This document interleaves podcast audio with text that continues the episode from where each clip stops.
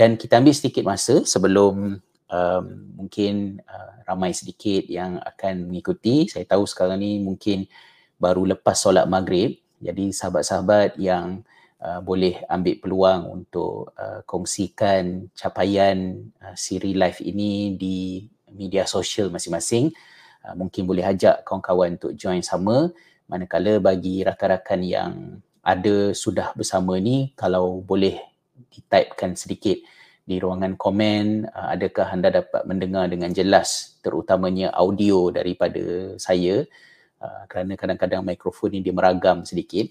Jadi kita nak nak make sure yang uh, audio berada dalam keadaan yang baik supaya perkongsian yang akan dibuat sekejap lagi insyaallah dapat dimanfaatkan dengan sebaik mungkin untuk kebaikan kita bersama dan hari ini hari Jumaat alhamdulillah uh, saya di sini uh, pukul 11.43 pagi. Saya ada satu jam lebih lagi sebelum bersiap untuk solat Jumaat.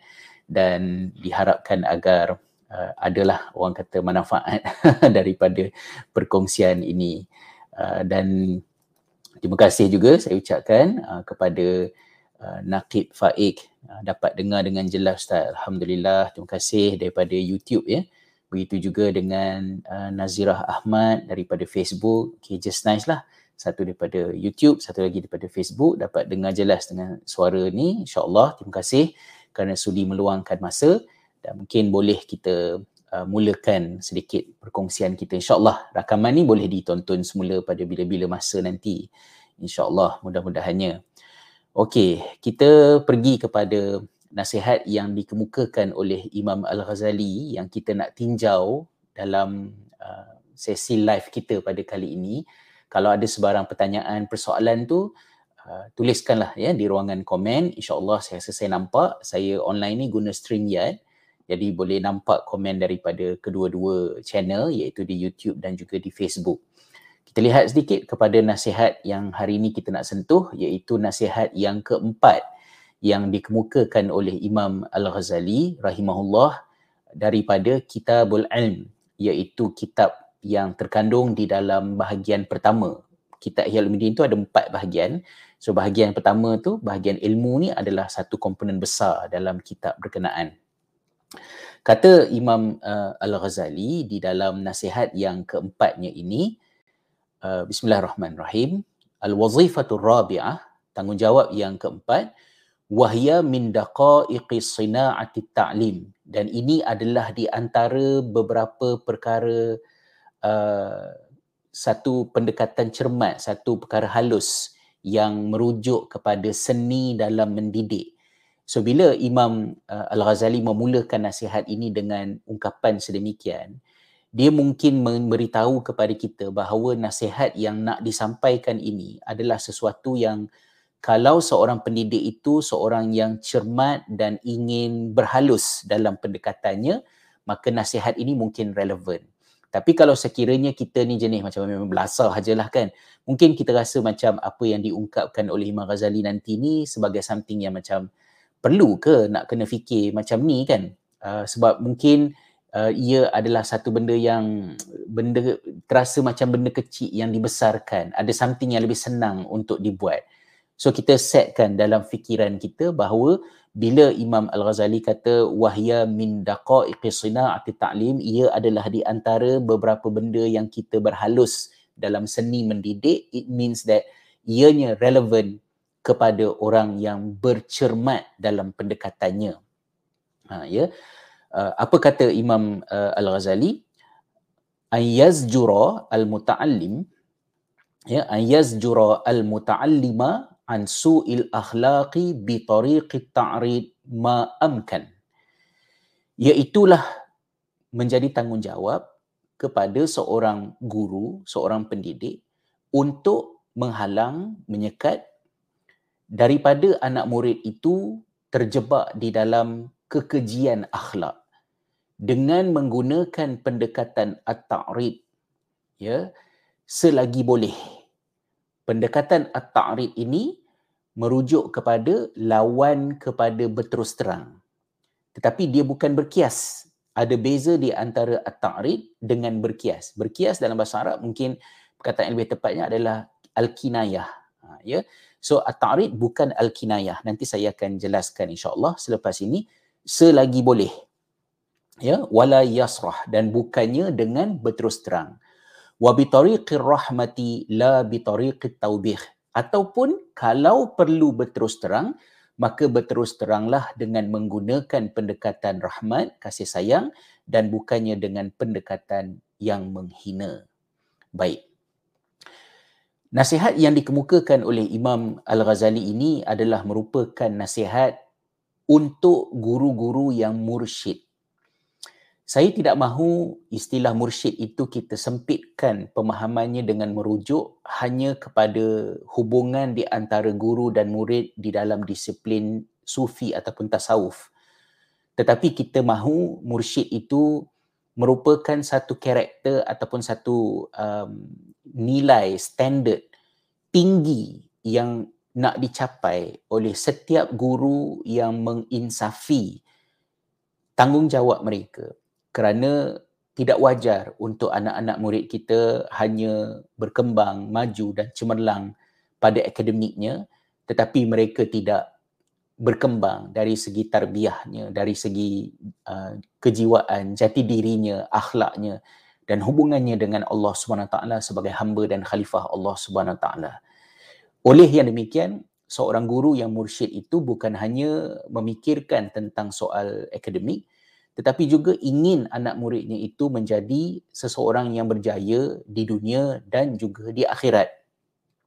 Maka sebagai mendidik keturunan-keturunan Adam yang berisiko melakukan kerosakan dan menumpahkan darah, kita tidak dapat lari daripada perlu mendepani ancaman salah laku, masalah disiplin. Dan Imam Al-Ghazali dalam nasihat keempat ini mengemukakan satu saranan kepada kita warga pendidik dengan maksud agar nasihat yang disampaikan oleh seorang guru itu mencapai objektifnya. Dan objektif kita memberikan nasihat bukan sekadar untuk kita beri nasihat. Ya walaupun betul ya ada dalam ayat al-Quran Allah SWT sebut apa ni uh, fadzakir innama anta mudzakir lasta alaihim bimusaitir dan berikanlah peringatan sesungguhnya engkau adalah pemberi peringatan dan kau tidak berupaya untuk memaksa mereka menerima peringatan yang engkau sampaikan. Walaupun itu adalah merupakan sesuatu yang disebutkan oleh Allah SWT kepada Nabi SAW, tapi itu tidak menjadikan baginda uh, kerja aku ialah untuk bagi nasihat. Kamu terima tak terima itu terpulanglah kepada kamu. Tidak. Sebaliknya Nabi SAW mengelokkan cara nasihat itu disampaikan sebagai ikhtiar manusia kerana objektif kita memberi nasihat bukan sekadar untuk kita berjaya sampaikan nasihat tapi kita nak supaya nasihat itu diterima ya oleh yang diberikan nasihat oleh yang demikian kita kena perbaiki pendekatan so pendekatan yang ada di sini adalah menurut saranan Imam Al-Ghazali kita menggunakan pendekatan at-ta'rid ya di sini yazjura al-muta'allima an su'il akhlaq bi tariqit ta'rid kalau saya baca salah baris ke apa ke sahabat-sahabat yang arif betulkanlah saya ya okey apakah yang dimaksudkan dengan at-ta'rid? At-ta'rid fil kalam. Ha, ya, at-ta'rid ini bermaksud dia adalah keterbalikan daripada asrahah, berterus terang. Dan dia bukan bermaksud kinayah. Kinayah ini, berkias ini ialah apabila kita menyampaikan sesuatu tetapi kita menggunakan um, amsal, contoh-contoh lain, peribahasa, simpulan bahasa untuk menyampaikan sesuatu. Contohnya kita kata misalnya ada berlaku ya pergaduhan uh, kita sebutkan cari-cari bulu ayam akhirnya bercantum juga itu kita berkias kerana kita menggunakan satu perumpamaan pada menyampaikan satu-satu maksud tetapi at-ta'rid ini dia tidaklah uh, sampai kepada menggunakan kiasan tetapi dia menggunakan satu perkataan yang tidak secara direct address benda yang nak dicakap tu. Contohnya, seorang murid ni sifat dia dia dia malas, dia tak buat homework, katalah contohnya. Berterus terang ialah dengan mengatakan bahawa kamu ini pemalas. Ha, ya.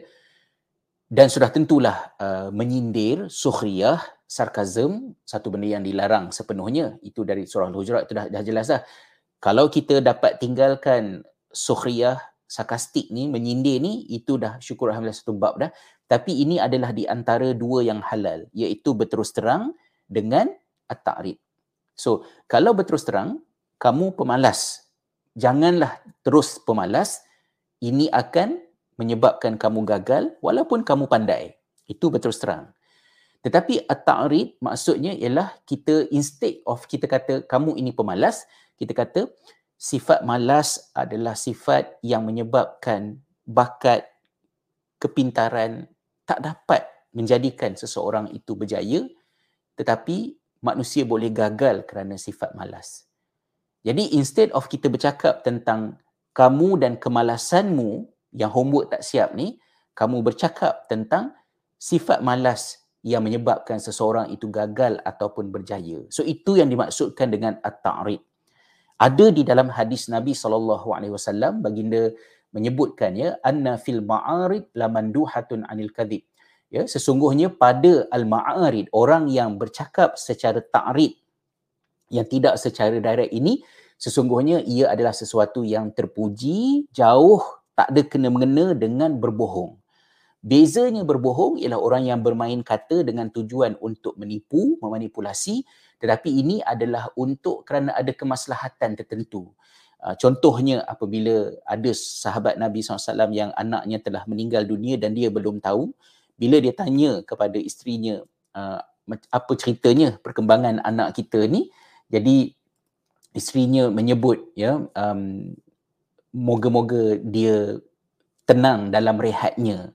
Ha, ya, so bila dia sebut macam tu, dia bukan berbohong, dia bukan berkias tapi dia menyebut sesuatu untuk mengurangkan risiko yang tak dikehendaki secara gradual berperingkat dan nantinya nanti akan sampai kepada maksud sebenarnya. Jadi bila saya sebutkan di awal tadi Imam Al-Ghazali semasa sebut tentang hal ini hal ini Imam Ghazali Imam Al-Ghazali dah sebut dah wahya min daqaiqis sina'ati ta'lim. Ia adalah satu benda yang kita berhalus dalam seni mendidik. Jadi isunya bukan isu uh, orang kata alah payah-payah sangat. Cakap ajalah katalah macam tu. Tidak ya. Sebaliknya uh, kita nak berhalus dalam hal ini tetapi kalau sekiranya percakapan dalam bentuk yang sedemikian rupa menyebabkan budak-budak tak get the point, tak faham, maka bolehlah kita berterus terang. Tetapi bila kita berterus terang, kata Imam Al-Ghazali, bi rahmah, hendaklah dalam mengguna, menggunakan kasih sayang wala bi la bi tahbih dan bukannya dalam bentuk yang menghina ya ataupun menjatuhkan. Itu yang dipesankan oleh Imam Al-Ghazali. Apa rasionalnya? Kenapa uh, Imam Ghazali cadangkan supaya kita menggunakan pendekatan yang sedemikian rupa? Ia diterangkan dalam lanjutan. Dan terima kasih saya ucapkan sekali lagi kepada sahabat-sahabat yang sudi meluangkan masa untuk bersama-sama. Uh, kita sedang mengulas nasihat keempat Imam Al-Ghazali kepada para guru petikan daripada Kitabul Ilmi di dalam kitab Ihya Ulumuddin yang dikarang oleh Imam Al-Ghazali rahimahullah. Baik, kita lihat seterusnya. Kenapa pendekatan yang dipakai itu adalah at-ta'rid? Kata Imam Al-Ghazali, fa inna tasriha yah yahtiku hijab al-hayati wa yurithul jur'ata 'ala al-hujumi bil khilaf wa yuhayyijul hirsa 'ala al-israr. Uh, perkataan hay'ah ini sebab saya kekurangan naskah. Jadi saya tak boleh nak cross check banyak. Tapi saya rasa macam makna dia tak kena. Mungkin salah cetak. Wallahu alam. Kerana mungkin perkataan yang sebetulnya ialah fa inna tasriha yahtiku hijabal haibah. Uh, ya. Wa yurisul jur'ata 'alal hujum bil khilaf. Kata Imam Al-Ghazali kerana mengapa kita kena guna pendekatan indirect tidak secara direct ini? Ini adalah kerana berterus terang telah menyingkap ya hijab kepada haibah seseorang marwah seseorang harga dirinya dan itu boleh menyebabkan dia rasa malu dia rasa anxiety rasa gelisah. Wa yurisul jur'ata 'alal hujum bil khilaf dan ini juga akan menambah uh, keadaan di mana seseorang itu rasa nak buat yang bertentangan. Yang dilarang itulah yang dia nak buat. Ha ya. Wa yuhayyijul hirsa 'alal israr. Dan ini juga menyebabkan seseorang itu kalau kita betul terang bagi nasihat tu boleh menyebabkan dia tu rasa degil dan nak nak kekal juga buat benda yang tak sepatutnya dia buat Eh, ini adalah kerana berbalik kepada tabiat manusia yang ada sifat ego. Jadi bila kita berterus terang tu kita macam touch the ego, macam trigger dia untuk dia berdegil dan melawan. Memanglah kalau dia berdegil melawan, salah salah dia lah kan. Maknanya dia enggan menolak nasihat yang disampaikan. Tapi Imam Al-Ghazali dah sebutkan di awal tadi, tujuan kita berikan nasihat ialah kita harap supaya nasihat kita itu diterima oleh yang dinasihatkan maka dihaluskan pendekatan kita semasa semasa menegur. Jadi kata Imam Al-Ghazali kalau tegur secara direct ini boleh menyebabkan seseorang itu uh, berasa malu ya timbul keaiban pada dirinya dan dia rasa rendah diri rasa jatuh dengan nasihat berkenaan dan memberikan galakan untuk dia ni nak melawan Uh, malah degil untuk terus melakukan perkara yang dilarang ataupun enggan mengikut nasihat untuk melakukan perkara yang disuruh. Baik, itu itu rasionalnya. Iz qala sallallahu alaihi wasallam wa huwa mursyidu kulli muallimin. Ini adalah berdasarkan kepada apa yang disebutkan oleh Nabi sallallahu alaihi wasallam dan baginda itu adalah merupakan mursyid bagi setiap guru. Jadi Nabi kita sebagai guru ni walaupun Rasulullah SAW itu adalah merupakan Rasul, Nabi, pemimpin kepada kita semua. Tetapi bagi kita para guru, kita juga perlu melihat baginda wasallam itu sebagai guru misali, model untuk kita memperbaiki pendekatan kita sebagai warga pendidik. Dan secara big picture dia, memanglah Rasulullah SAW itu bukan hanya mursyid, untuk kanak-kanak bukan hanya mursyid untuk guru tapi mursyid untuk sekalian umat. Kerana tunjuk ajar beliau itulah yang seharusnya kita ambil sebagai contoh misali untuk kita memperbaiki diri kita. Sebab itu kadang-kadang ada salah faham yang berlaku dalam fikiran setengah anggota masyarakat. Bila baca kitab Syama'il Muhammadiyah contohnya um, bila dia baca kitab Syama'il tu dia dia baca tu tujuannya ialah dia nak dapat berkat daripada perbuatan membaca bukanlah sepenuhnya salah tetapi bila kita baca Syama'il Muhammadiyah itu seharusnya motivasi kita harus pergi lebih besar kerana keberkatan akan lebih banyak lagi ada pada beri fokus untuk belajar isi kandungan buku itu dan mengamalkannya. Bukan semata-mata pada keberkatan datang ke majlis baca kitab Syama'il uh, Muhammadiyah. Ya itu antara peringatan yang harus kita berikan perhatian jadi apa kata um, Nabi saw yang menjadi sandaran kepada nasihat Imam Ghazali ni? Saya bacakan dulu riwayatnya. Iaitulah ya lau muni'an nasu an fattil ba'ri lafatuh wa qalu ma nuhina anhu illa wa fihi syai' Kalaulah manusia dilarang daripada mencicah cicah ya macam kita ambil biskut celup dalam teh kan kalaulah manusia dilarang daripada mencicah tai unta di dalam bubur, nescaya itulah yang mereka akan buat. Kerana mereka berkata, qalu manuhina anhu illa wa fihi syai'.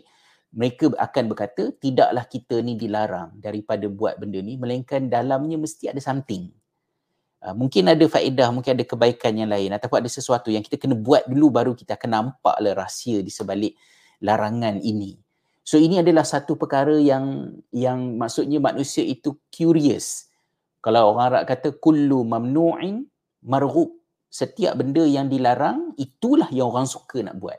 Yang tak boleh itulah yang orang nak buat. Jadi bila kita larang maka akan bermulalah um, suara-suara di dalam fikiran kita ni untuk nak cek-cek macam ah, boleh ke tak boleh ke macam saya dulu masa zaman student bila mak saya kata dia baca, dia tengok berita dekat Malaysia um, yang uh, timur Turki tengah berperang. Jadi dia kata tak payahlah pergi Turki, duduklah dekat Jordan tu takut perang. Mak saya cakap. Jadi saya ni pula duk fikir pandai-pandai lah kononnya.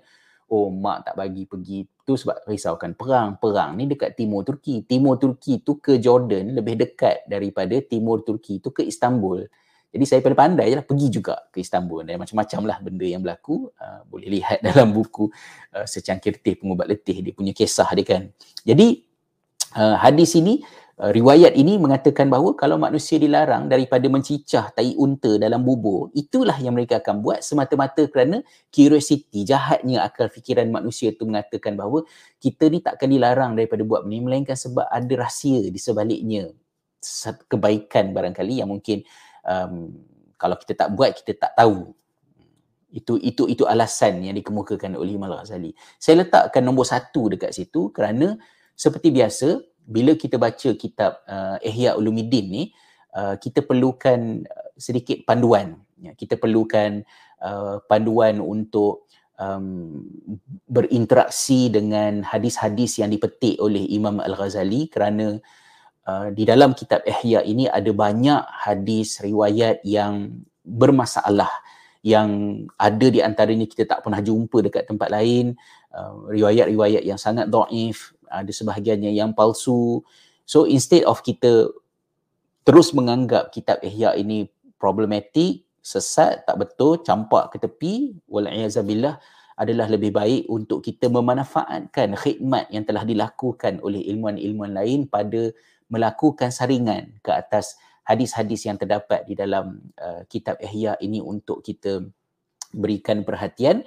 Dan sahabat-sahabat uh, boleh tengok misalnya saya diletakkan dekat bawah ni kata uh, Al-Iraqi ya dalam petikan kitab Takhrij Ahadis Ihya Ulumuddin dia kata uh, kata kata beliau rahimahullah lam ajidhu illa min hadithin hasan mursalan wa huwa dha'if rawahu Ibnu Syahin uh, dan ada lagi lah beberapa uh, kritikan lain yang diberikan oleh ilmuan yang mana Al-Iraqi mengatakan dia tak pernah jumpa hadis ini uh, melainkan hadis ini adalah merupakan hadis yang dhaif yang diriwayatkan oleh Ibnu Syahin Um, dan ada Al-Iraqi sebutkan juga ketika mengulas hadis ini dalam kitab berkenaan dia mengatakan bahawa uh, poin yang nak disampaikan oleh Imam Al-Ghazali ini adalah cukup untuk kita ambil poin berkenaan daripada kisah Adam dan Hawa yang Al-Quran sendiri ceritakan yang Imam Al-Ghazali ada sebutkan dalam peringkat yang berikutnya yang saya akan sentuh selepas ini dan berkaitan dengan riwayat ini kita boleh macam uzurkanlah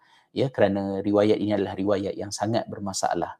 Uh, cuma kita fokuskan kembali kepada pengajarannya bahawa alasan mengapa Imam Al-Ghazali memberikan saranan supaya apabila cikgu nak menegur kesalahan anak murid gunakan pendekatan at-ta'rid dan bukannya at-tasrih. Maksud dia rather than secara direct gunakan pendekatan secara indirect kerana yang direct itu boleh menyebabkan orang triggered untuk buat exactly macam yang dilarang.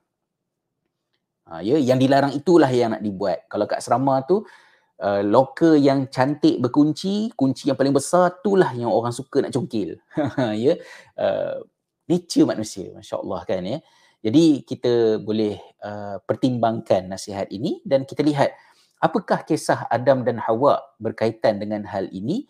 Uh, Imam Al-Ghazali menyebutnya dalam bahagian yang berikut wa yunabbihuka ala hadha qissatu adam wa hawa alaihi wa ma anhu dan kamu diperingatkan berkenaan dengan isu ini melalui kisah Adam dan Hawa alaihi salam dan apa yang mereka dilarang daripada melakukannya di dalam syurga. Ini merujuk kepada kisah yang disebut oleh Allah SWT di dalam surah Al-A'raf ya yang mana kata Allah Subhanahu Wa Taala uh, dalam dalam eh, kisah ini menceritakan tentang Adam dan Hawa yang dilarang daripada uh, makan daripada pohon uh, di dalam uh, syurga ini tadi. Tetapi mereka telah diwaswaskan oleh syaitan. Dan kata syaitan apa? Waqala ma nahakuma rabbukuma an hadhihi syajarati illa an takuna malakain au takuna minal khalidin. Hmm. kata syaitan dan tidaklah kamu berdua ini dilarang oleh Tuhan kamu daripada makan daripada pokok ini kecuali sebabnya ialah kerana kalau kamu makan daripada pokok ini nanti kamu akan jadi malaikat ataupun kamu akan termasuk dalam golongan orang-orang yang kekal. Sama ada kekal ini merujuk kepada kekal berada di syurga ataupun kekal maknanya immortal kan tidak orang kata tak tak takkan mati selama-lamanya. Jadi was-was yang dimainkan oleh syaitan terhadap perkara ini sangat licik.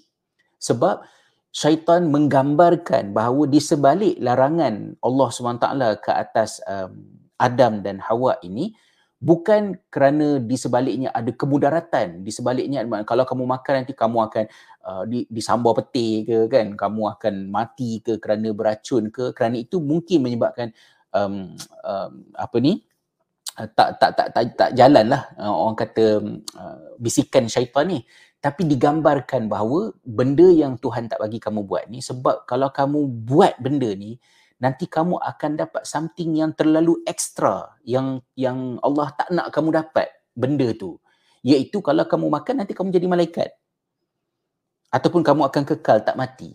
Jadi permainan fikiran manusianya ialah uh, so there's nothing to lose so kalau makan ni bukan maksudnya melakukan satu perkara yang memudaratkan cuma nanti terdap, terambil beroleh satu manfaat tambahan yang kalau tak dapat pun tak apa.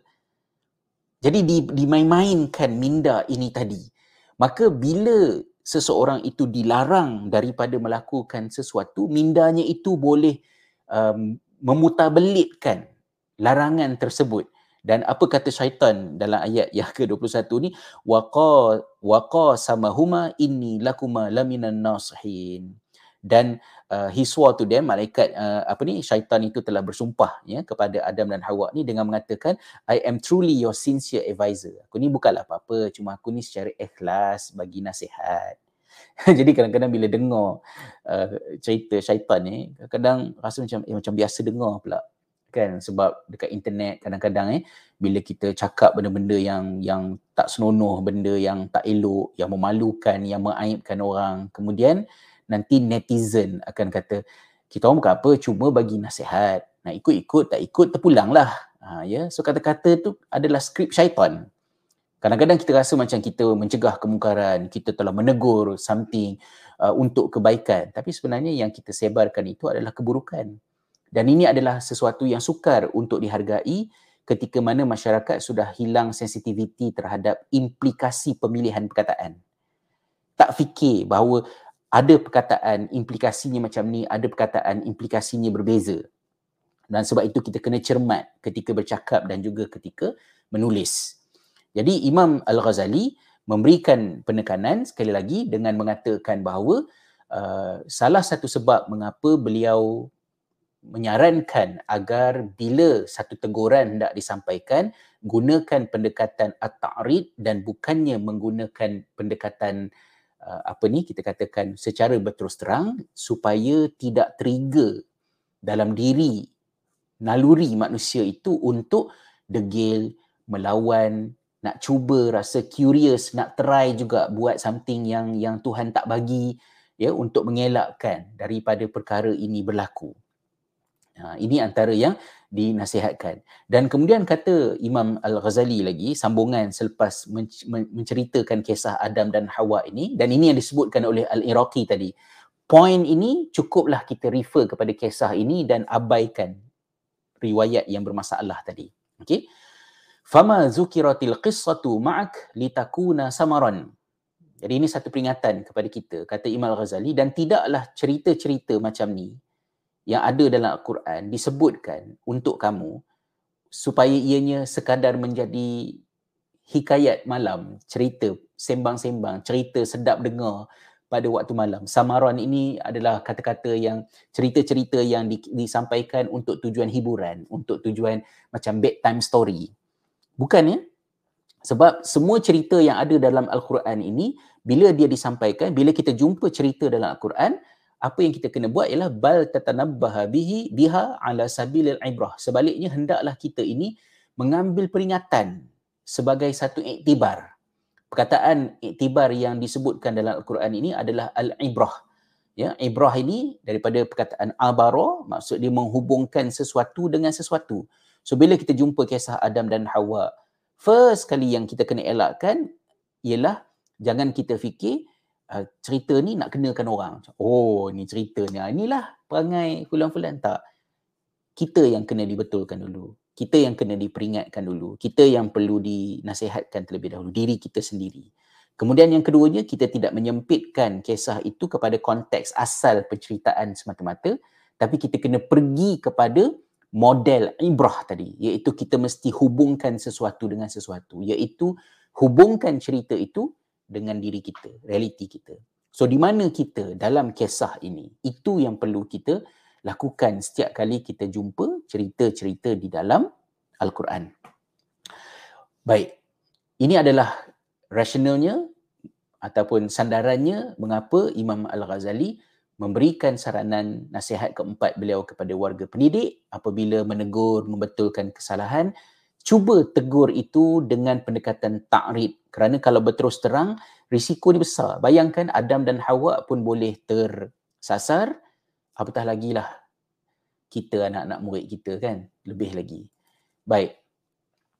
Dan seterusnya juga faedah yang seterusnya mengapa Imam Al-Ghazali memberikan nasihat yang sedemikian lupa kata beliau wali anna ta'ridha aidan يميل النفوس الفاضلة والأذهان الذكية إلى استنباط معانيه فيفيد فرح التفطن لمعناه رغبة في العلم به ليعلم أن ذلك مما لا يعزب عن فطنته ما شاء الله كان Kata Imam Al-Ghazali, salah satu lagi sebab mengapa pendekatan at-ta'rid ini adalah yang lebih baik ialah supaya bila kita berikan nasihat sedemikian rupa ianya akan mendorong murid-murid, kanak-kanak lain, remaja lain yang ada bersama di dalam didikan kita ini yang jiwanya luhur, yang akalnya pintar, untuk mereka itu memproses, berfikir tentang nasihat yang disampaikan tadi dan boleh mendatangkan kefahaman pada diri mereka hasil daripada mereka berfikir ini tadi dan ia menjadi satu reward, satu ganjaran seronok dapat faham dan itu akan lebih lekat dalam diri mereka dan mereka memahami bahawa apa yang berlaku ini bukanlah sesuatu yang mereka tak boleh nak proses, yang mereka tak boleh nak comprehend. Saya masukkan begini ya. Kalau boleh saya berikan contoh, mudah-mudahan contoh ini tepat. Kalau misalnya kita kata uh, siapa ada buat homework dalam kelas ya, uh, homework dah siap semua. Kan? Lepas tu uh, okey siap siap siap. Lepas tu ada pelajar yang ada beberapa orang pelajar yang tak siap. Kita boleh memilih untuk berterus terang. Yang tak siap ni adakah ini sifat pemalas? Kan? Adakah kamu nak jadi orang yang malas? Contohnya bila kita sebutkan sedemikian rupa, very direct, kita tak sindir, ha, kita kata yang buku homework tinggal kat rumah buat apa nak bagi opah kamu buat kerja. Ha, itu menyindir. Itu memang totally salah. Tapi kalau kita katakan homework tak siap, kita kena siapkan. Sebagai nasihat daripada saya, sifat pemalas ataupun cuai, menyebabkan kepintaran tak menjadikan seseorang itu boleh berjaya kerana kemalasan boleh menjadi halangan untuk kejayaan dinatijahkan daripada kebijaksanaan yang ada. Kamu ada sekolah yang bagus ke yang cemerlang pun, kamu tak susah nak berjaya kalau sifat malas tidak dirawat. Jadi bila kita sebut itu, kita tidak mengecilkan skop nasihat kita hanya kepada individu berkenaan. Tapi kita membentangkannya dalam bentuk satu pelajaran. Dan itu menjadikan anak-anak murid lain yang mendengar nasihat itu akan mempunyai ruang untuk memproses kenyataan yang kita kemukakan tadi supaya mereka dapat faham mengapa kemalasan ialah satu ancaman serius kepada survival pembelajaran mereka dan mereka kena buat something dan akhirnya mereka faham sendiri. Jadi mereka pegang yang sifat pemalas adalah sifat yang harus ditinggalkan bukan melalui amaran guru tetapi melalui hasil mereka berfikir dan mereka dapat berfikir kerana diberikan ruang yang cukup untuk mereka berfikir apabila guru address isu ini secara at-ta'rid dan bukan secara at-tasrih. Ini adalah merupakan satu perkara yang uh, memerlukan kepada kita untuk um, orang kata sifat berhalus tadilah. Uh, saya sendiri pun kalaulah saya nak fikirkan apakah contohnya, mungkin contoh yang terbaik ialah contoh daripada Nabi SAW sendiri kan.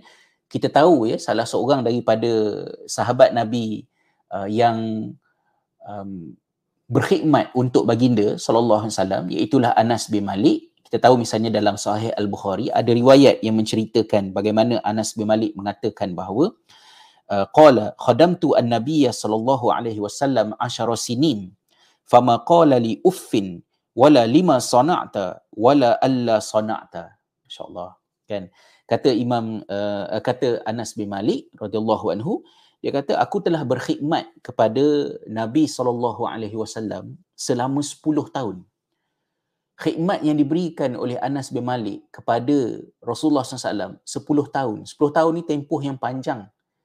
Kalaulah 10 tahun itu merujuk kepada alam persekolahan, darjah 1 sampai form 4. Beza tak kita daripada darjah 1 sampai form 4? Darjah 1 budak-budak kecil lagi. Form 4 dah dah dewasa, dah dah dah dah matang. So ia satu tempoh yang panjang dan kata Anas bin Malik, aku berkhidmat kepada Nabi SAW selama 10 tahun fama qala li uffin tak pernah Nabi SAW sebut kepada aku uff apa maksud uff ni dalam terjemahan misalnya dalam ayat al-Quran yang lain yang Allah menyebut tentang uh, larangan kanak-kanak uh, uh, anak-anak daripada berkelakuan biadab dengan ibu bapa Allah Taala kata janganlah kamu berkata uff terjemahan dalam bahasa Melayunya uff itu selalunya dirujuk kepada ah tapi ah ni macam tak apa tepat kan sebab ah ni agak theatrical, dia macam dramatik sangat. In real life kita tak guna pun ah tu. Jadi saya pun tak pasti sebenarnya uf ni macam mana. Sehinggalah bila saya pergi belajar di Jordan, di negara Arab, saya tengok orang-orang Arab keliling saya macam mana mereka guna uf. Bila mereka uf tu. So contohnya misalnya dalam kelas, uh, auditorium ada ramai pelajar dalam uh, orang kata kerusi yang panjang sederet So bila tengah lecture tengah dis, uh, tengah disampaikan, uh, saya bersegera nak kena pergi ke tandas. Jadi saya bagi tahu orang sebelah seminimum mungkin. Kata Afwan ni minta maaf saya nak keluar. Dan bila saya ganggu dia yang sedang fokus pada kuliah ni tadi, dia bagi saya lalu tapi mulut dia ha, macam macam saya ganggu dia sikit lah kan. So kalaulah dalam konteks orang Melayu mungkin uf tu ialah uh, yeah, very mild. Kalau orang Kelantan kata ngecek, itu macam mana ke? Saya tak tahu, tak ada, tak tahu apa istilah dia. Jadi macam tu. So bayangkan kalaulah betul pen, uh, pen, uh, apa ni penterjemahan uf ini sebagai maksud Anas bin Malik radhiyallahu anhu ni ialah 10 tahun dia berkhidmat untuk Nabi SAW. Rasulullah tak pernah kepada dia. Takkanlah tak pernah salah takkanlah tak pernah buat silap yang yang yang sepatutnya buat macam ni tapi terbuat macam ni. Tapi baginda SAW tidak menegur apa yang dilakukan oleh Anas bin Malik dengan malah juga wala lima sana'ta. Rasulullah tak pernah cakap kenapa buat macam ni? Apa ataupun wala alla sana'ta. Kenapa tak buat macam ni? Tak pernah. Rasulullah tidak pernah membetulkan benda ni tadi dan pendekatan itu adalah pendekatan yang menjadi pada membentuk Anas bin Malik radhiyallahu anhu. Sungguh luar biasa. Kalau saya boleh fikirkan uh, pengalaman peribadi, apa yang boleh saya ingatkan ialah mungkin kelainan pendekatan yang dipakai oleh kedua-dua lah arwah mak dengan arwah ayah. Mak, mak cikgu sekolah tu itu selalu jadi excuse lah garang sikit kan. Tapi ayah ni dia bukan jenis orang yang um, selalu menegur. Kenapa tak buat macam ni? Dia, dia, dia bukan orang beliti. Dia memang orang yang tak banyak cakap. Selalunya teguran yang dilakukan oleh ayah kami ialah banyak dalam bentuk gesture. So kalau macam air muka dia nampak tak meng, tak mengiktiraf satu-satu benda yang kita buat tu kita nampak muka dia disagree dengan benda tu dan itu sudah cukup untuk menyebabkan kita macam okey jangan buatlah kan ya abah tak suka ni ataupun sekali-sekala uh, dia akan bersuara tapi bersuara dia tu contohnya saya masih ingat lagi masa saya darjah 3, darjah 4 lebih kurang macam tu, saya uh, kuat bermain. Jadi keputusan periksa akhir tahun tu macam tak berapa bagus sikit. Jadi saya bagi tahulah pada pada mak abah kan, periksa dapat nombor berapa ke apa ke. Kemudian petang ke malamnya saya tak ingat lah masa tu saya nak turun ke bawah daripada uh, tingkat atas rumah nak ke dapur. Ayah pula daripada bawah, daripada bilik air tu nak naik ke atas. Jadi kami berselisih dekat tangga tangga rumah. Jadi ayah saya pegang saya. Dia kata, uh, nanti main banyak-banyak lagi ya. Uh, biar kurang macam tu saja. kan? So adakah itu at-ta'rid? Um, mungkin itu boleh berbunyi sarkazm, sukhriyah. Ya? Tapi kalau kita lihat perincian yang dikemukakan oleh para ulama, sukhriyah ni dia kena ada komponen, ya, uh, sindiran yang dilarang dalam surah Al-Hujurat. Sahabat-sahabat boleh tengok uh, buku Kamar-Kamar Budi yang diterbitkan oleh Abidin Publication. Saya ada mengulas tentang hal ini. Uh, menyindir itu, uh, sarkazm, sukhriyah itu dia kena ada komponen. Komponen dia ialah seseorang yang ditegur, seseorang yang menegur dan menegurnya dengan bahasa menyindir yang menyebabkan yang ditegur itu terasa lepas tu dalam teguran itu ada elemen yang menyebabkan orang lain yang dengar akan rasa kelakar dan ketawa. Dan bila dia ketawa ketawa itu menambah rasa sakit orang yang ditegur. So tiga dimensi itu yang menjadikan sesuatu itu sebagai sukhriyah ha, ya? So kalau macam uh, katalah dialog itu berlaku hanya di antara seorang dengan seorang. Tak ada orang lain tidak ada elemen kelakar yang nak ditimbulkan untuk tambahkan sakitkan hati, boleh jadi ia bukan masuk dalam sukhriyah. Dan saya bukanlah maknanya nak mempertahankan ayah saya punya pendekatan. Mungkin itu bukan cara yang, mungkin ada cara yang lebih baik. Tapi ketika itu, bila dia kata, ah, nanti mainlah banyak-banyak lagi ya. Saya sangat terkesan dengan uh, nasihat tersebut. Jadi berbalik kepada apa yang dikemukakan oleh Imam Al-Ghazali di dalam uh, nasihat-nasihat beliau kepada warga pendidik ini dia menegaskan bahawa apabila kita nak menegur kesalahan anak-anak murid kita kita kena set dalam kepala beberapa poin. Poin yang pertama ialah objektif nasihat ialah supaya nasihat itu bukan sekadar melunaskan tanggungjawab kita beri nasihat tapi kita nak mudah-mudahan nasihat itu juga diterima oleh yang kita nasihatkan itu pertama. Kemudian yang kedua, suhriyah, sakazm, sakastik dilarang terang-terangan dalam surah Al-Hujurat. Pilihan yang ada ialah berterus terang. Atau satu lagi cadangan Imam Ghazali iaitu at-ta'rid. Apakah maksud at-ta'rid? Iaitu dengan memberikan uh, jawapan ataupun kenyataan yang uh, tidak secara direct, dia mengurangkan impact ya contoh yang uh, kadang-kadang ada ulama berikan ketika Abu Bakar radhiyallahu anhu bersama dengan Nabi SAW dalam peristiwa hijrah tengah berjalan berjumpa dengan musuh dan musuh itu uh, musuh itu um, tanya siapa ni dia tanya kepada Abu Bakar tentang Rasulullah SAW. Kalau Abu, Rasul, Abu Bakar jelaskan ini adalah Muhammad SAW, uh, Nabi Allah Rasulullah, mungkin kemudaratan akan berlaku. Jadi Abu Bakar mengatakan bahawa dia ni adalah penunjuk jalan. Jadi penunjuk jalan itu pada Abu Bakar maksudnya ialah menunjuk jalan kebenaran. Manakala pada musuh itu tadi dia fahamkan yang maksud Abu Bakar lelaki ini adalah uh, macam tour guide lah penunjuk jalan-jalan untuk travel daripada satu lokasi ke satu lokasi kan. Jadi tujuannya adalah untuk orang kata um, mengurangkan risiko. Jadi antara risiko yang nak dikurangkan dalam at-ta'rid ini adalah mengurangkan risiko nasihat kita trigger ego seseorang, curiosity seseorang untuk nak buat benda yang dilarang dan supaya poin ketiga bila berlaku kesalahan di sekolah contohnya bila kita nak menegur, kita nak membetulkan kesalahan, kita nak juga kejadian tersebut menjadi pelajaran kepada pelajar-pelajar lain supaya mereka juga dapat belajar sesuatu daripada satu insiden yang terjadi ini tadi. Jadi itulah di antara beberapa nasihat yang dikemukakan oleh Al-Imam Al-Ghazali kepada warga pendidik pada menyantuni anak murid dan mengemaskinikan pendekatan kita insya-Allah. So terima kasih sahabat-sahabat semua yang sudi mendengar. Saya jenguk-jenguklah di ruangan komen.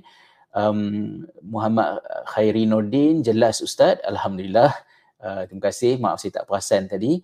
uh, Nur Hayati ada bertanya menyindir ini sesuai untuk umur yang berapa menyindir tidak sesuai untuk semua umur ya ia adalah sesuatu yang dilarang sepenuhnya oleh Allah Subhanahu taala untuk kita sarkastik uh, ya kerana sarkastik ini adalah dia menyebabkan uh, kita um, orang yang dinasihatkan itu tak insaf tapi menimbulkan rasa dendam rasa marah uh, dimalukan apabila nasihat yang disampaikan itu menyebabkan orang lain ketawa dan ketawa itu menambah rasa sakit. Contohnya bila seorang tak buat homework buku tertinggal dekat rumah. So kita ada tiga pendekatan ya. Pendekatan yang pertama ialah kita sindir. Kita sindir contohnya buku tinggal kat rumah. Kenapa tinggal kat rumah? Uh, nak bagi opah kamu buat kerja. Ha, contohnya cakap macam tu. Itu tak mengubah apa-apa, tak menginsafkan. Ya, itu menyebabkan budak tadi macam Betul orang lain ketawa, ha ha ha ha, lagi double sakit hati. Dia menimbulkan rasa dendam. Ini adalah benda yang dilarang dalam surah Al-Hujurat. Allah Ta'ala sebut, sukhriyah ni tadi. So, pendekatan yang betulnya adalah berterus terang. So, betul terang, buku tinggal di rumah ni cuai ya kenapa kamu cuai elakkan daripada cuai ni sebab dia menjejaskan pembelajaran kamu. Katalah contohnya sebut gitu. So itu adalah berterus terang. Itu adalah cara yang halal. Tapi Imam Al-Ghazali mencadangkan supaya dihaluskan lagi. Instead of kita kata kamu cuai. Ha, kita tukar dengan kita katakan bahawa um, bila kita berikan homework kita bila bila kita belajar homework ini ada dua tujuan. Satu ialah supaya kerja dalam homework itu siap. Kita belajar. Keduanya ialah supaya kita belajar menguruskan tanggungjawab. Kita kena take care buku kita supaya kita tak tinggal. Sifat cuai boleh menyebabkan pembelajaran terbantut. Elakkan daripada benda ni menjadi kebiasaan. Nanti rumit untuk dibetulkan. Jadi bila kita sebut macam tu, kita tidak secara direct uh, kecilkan skop itu kepada menegur budak yang salah tadi tetapi kita jelaskan uh, kecuaian yang mungkin menjadi sebab mengapa buku boleh tertinggal dekat rumah adalah halangan kepada kejayaan. Walaupun cerdik walaupun sekolah bagus tapi kecuaian itu is something yang kita kena work on it. Ha, ya jadi benda tu um, ke, nasihat yang sedemikian rupa mengurangkan risiko untuk trigger budak ni untuk lawan degil lagi nak buat yang yang yang dilarang itulah yang lagi nak buat. Dan dia juga memberikan ruang yang cukup kepada pelajar-pelajar lain untuk turut sama berfikir dan memik- dan melihat apakah rasionalnya uh, kecuaian itu diberikan perhatian untuk dihindarkan uh, dan itu akan menjadikan pelajaran yang didapat tu lebih lekat dalam diri kerana ia adalah hasil buah fikiran dia yang berfikir mengenainya dan bukannya melalui amaran, ancaman dan kata-kata guru semata-mata. Ha, ya? So itulah uh, maksud at-ta'rid dalam nasihat keempat ini tadi. Jadi uh, mudah-mudahan serba sedikit ada menjawablah. Jadi menyindir ini walaupun dah biasa dalam masyarakat, uh, saya juga seorang yang very sarcastic once upon a time dan rasanya ada lagi dalam jiwa ni. So kita kena belajarlah untuk uh, tinggalkan it doesn't serve. Ya ia tidak membantu untuk mengelokkan keadaan. Bila kita dah terbiasa menyindir dengan anak murid ataupun sarkastik dengan anak-anak sendiri it's very hard to repair kan untuk membetulkan keadaan. Ya um, Nur Adilah Ibrahim uh, ada merumuskan sedikit jika ingin menasihati murid objektif menasihati bukan sekadar untuk beri nasihat tapi mengharapkan perubahan kepada orang yang nasihati ya, supaya yang men- dinasihati itu menerima nasihat tersebut. Kemudian yang kedua sarkastik adalah dilarang pilihan yang ada adalah berterus terang. Uh, kemudian um, berterus terang ini dihaluskan lagi oleh Imam Ghazali dengan mencadangkan agar berterus terang itu adalah dengan juga secara yang berlapik tapi bukan dengan berkias tapi menggunakan perkataan at-ta'rid iaitu secara indirect. Ha ya. Jika ingin menegur kesalahan kita juga mahukan agar murid lain turut mendapat pelajaran kepada peristiwa yang berlaku. Terima kasih ya atas uh, orang kata rumusan yang dilakukan tadi. Uh, Hafiz uh, Nur Rashid Uh, terima kasih Ustaz. Banyak ilmu saya dapat pada perkongsian ini. Alhamdulillah mudah-mudahan adalah sedikit manfaatnya. Saya kongsi-kongsi apa yang saya terdaya mudah-mudahan. uh, Abu Arik Rafzan Hai lama cycling tak sampai-sampai rumah lagi kan ya ufin tu boleh kata macam mengeluh juga ke ustaz um, saya tak pasti juga sebab kalau mengeluh ni mungkin dia dia datang dalam bunyi yang lain kan dia bunyi lain tu macam kata macam situ orang Arab ada buat kan macam tu. Tapi ufin ni dia ada perkataan dia ta'afuf. Iaitu something yang dibuat dekat ujung mulut macam uff. Dan uf ini konteks dia macam yang saya sebutkan tadi. Kalau orang Melayu orang Melayu akan buat benda yang sama macam Arab buat uf tadi. Ialah bila orang Melayu buat ha, ya. So kalau anak dengan dengan parent tu kalau misalnya parent cakap tidurlah dah lambat dah ni dah pukul satu. So kalau anak kata ha, itu dah termasuk dalam benda yang dilarang oleh Allah SWT apatah lagi lah menjawab-jawab ya ataupun dengan berkasa memaki hamun ke dengan bahasa yang lebih keras itu adalah lebih berat lah ya, kedudukannya. Uh, Syahriz uh, Azrifa jazakallah khairan ustaz. Sangat bermanfaat untuk saya sebagai pendidik dan juga ibu.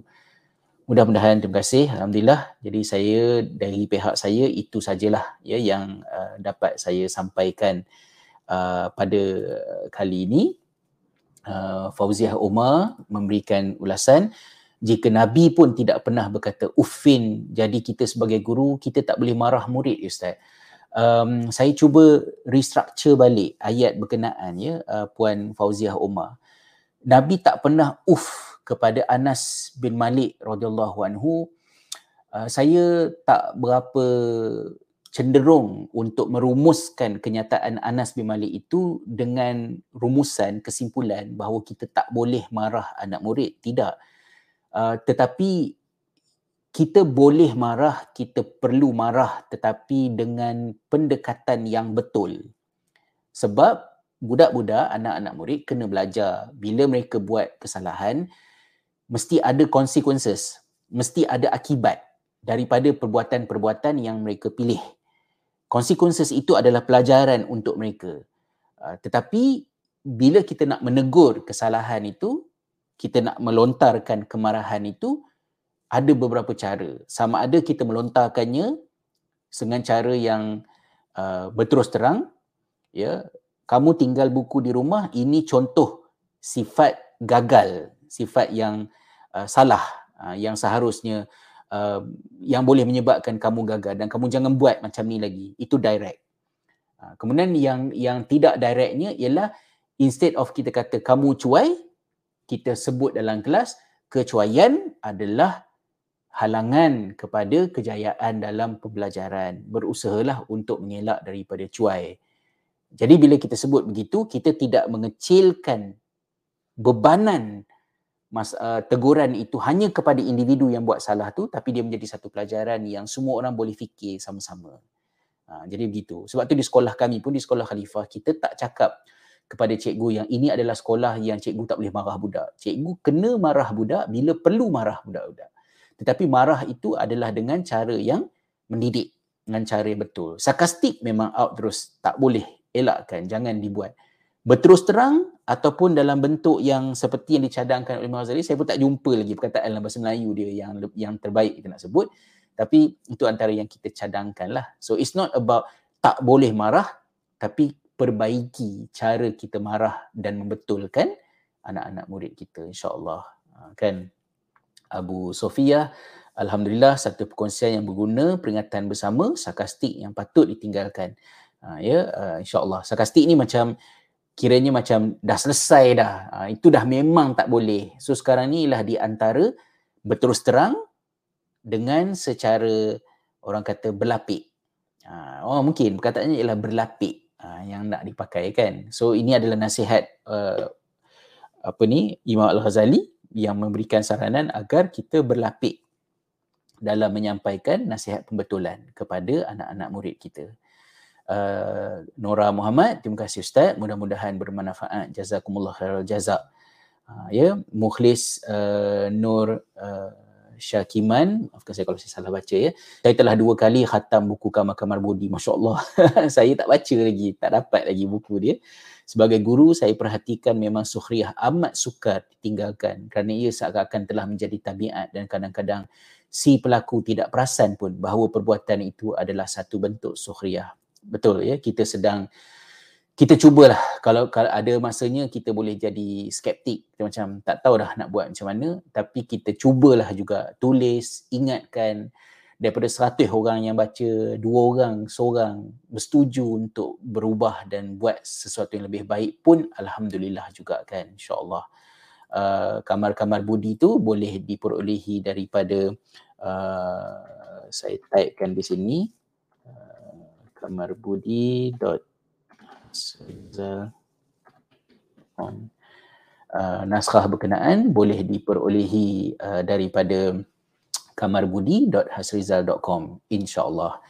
Jadi itulah uh, yang mungkin boleh saya kongsikan. Jazakumullah khairal jaza. Terima kasih sekali lagi uh, saya ucapkan kepada uh, sahabat-sahabat yang Uh, sudi meluangkan masa bersama-sama dalam tempoh lebih kurang hampir satu jam kita mengulas nasihat keempat Imam Al-Ghazali kepada para guru uh, seperti mana yang terkandung di dalam kitab, kitab Ihya Ulumuddin. Mudah-mudahan Allah SWT merahmati kalian semua dan doakan juga saya di sini. Jazakumullah khairal jaza. Terima kasih. Kita berjumpa lagi di dalam sesi-sesi yang selanjutnya. Tak tahulah bila. Saya tak ada lagi jadual. Belum lagi mampu untuk spesifikkan masa untuk buat sesi live ni. Bila-bila rasa macam nak buat, buat je kan. InsyaAllah yang tak sempat boleh tengok rakaman nanti. Wallahu alam. Uh, wabillahi hidayati wa taufik. Subhanakallahumma wa bihamdika. Ashhadu an la ilaha illa anta astaghfiruka wa atubu ilaik. Wal asr innal insana lafi khusr ila alladhina amanu wa amilus solihat wa tawasaw bil haqq wa tawasaw bis sabr. Assalamualaikum warahmatullahi wabarakatuh. Jazakumullah khairan. Terima kasih.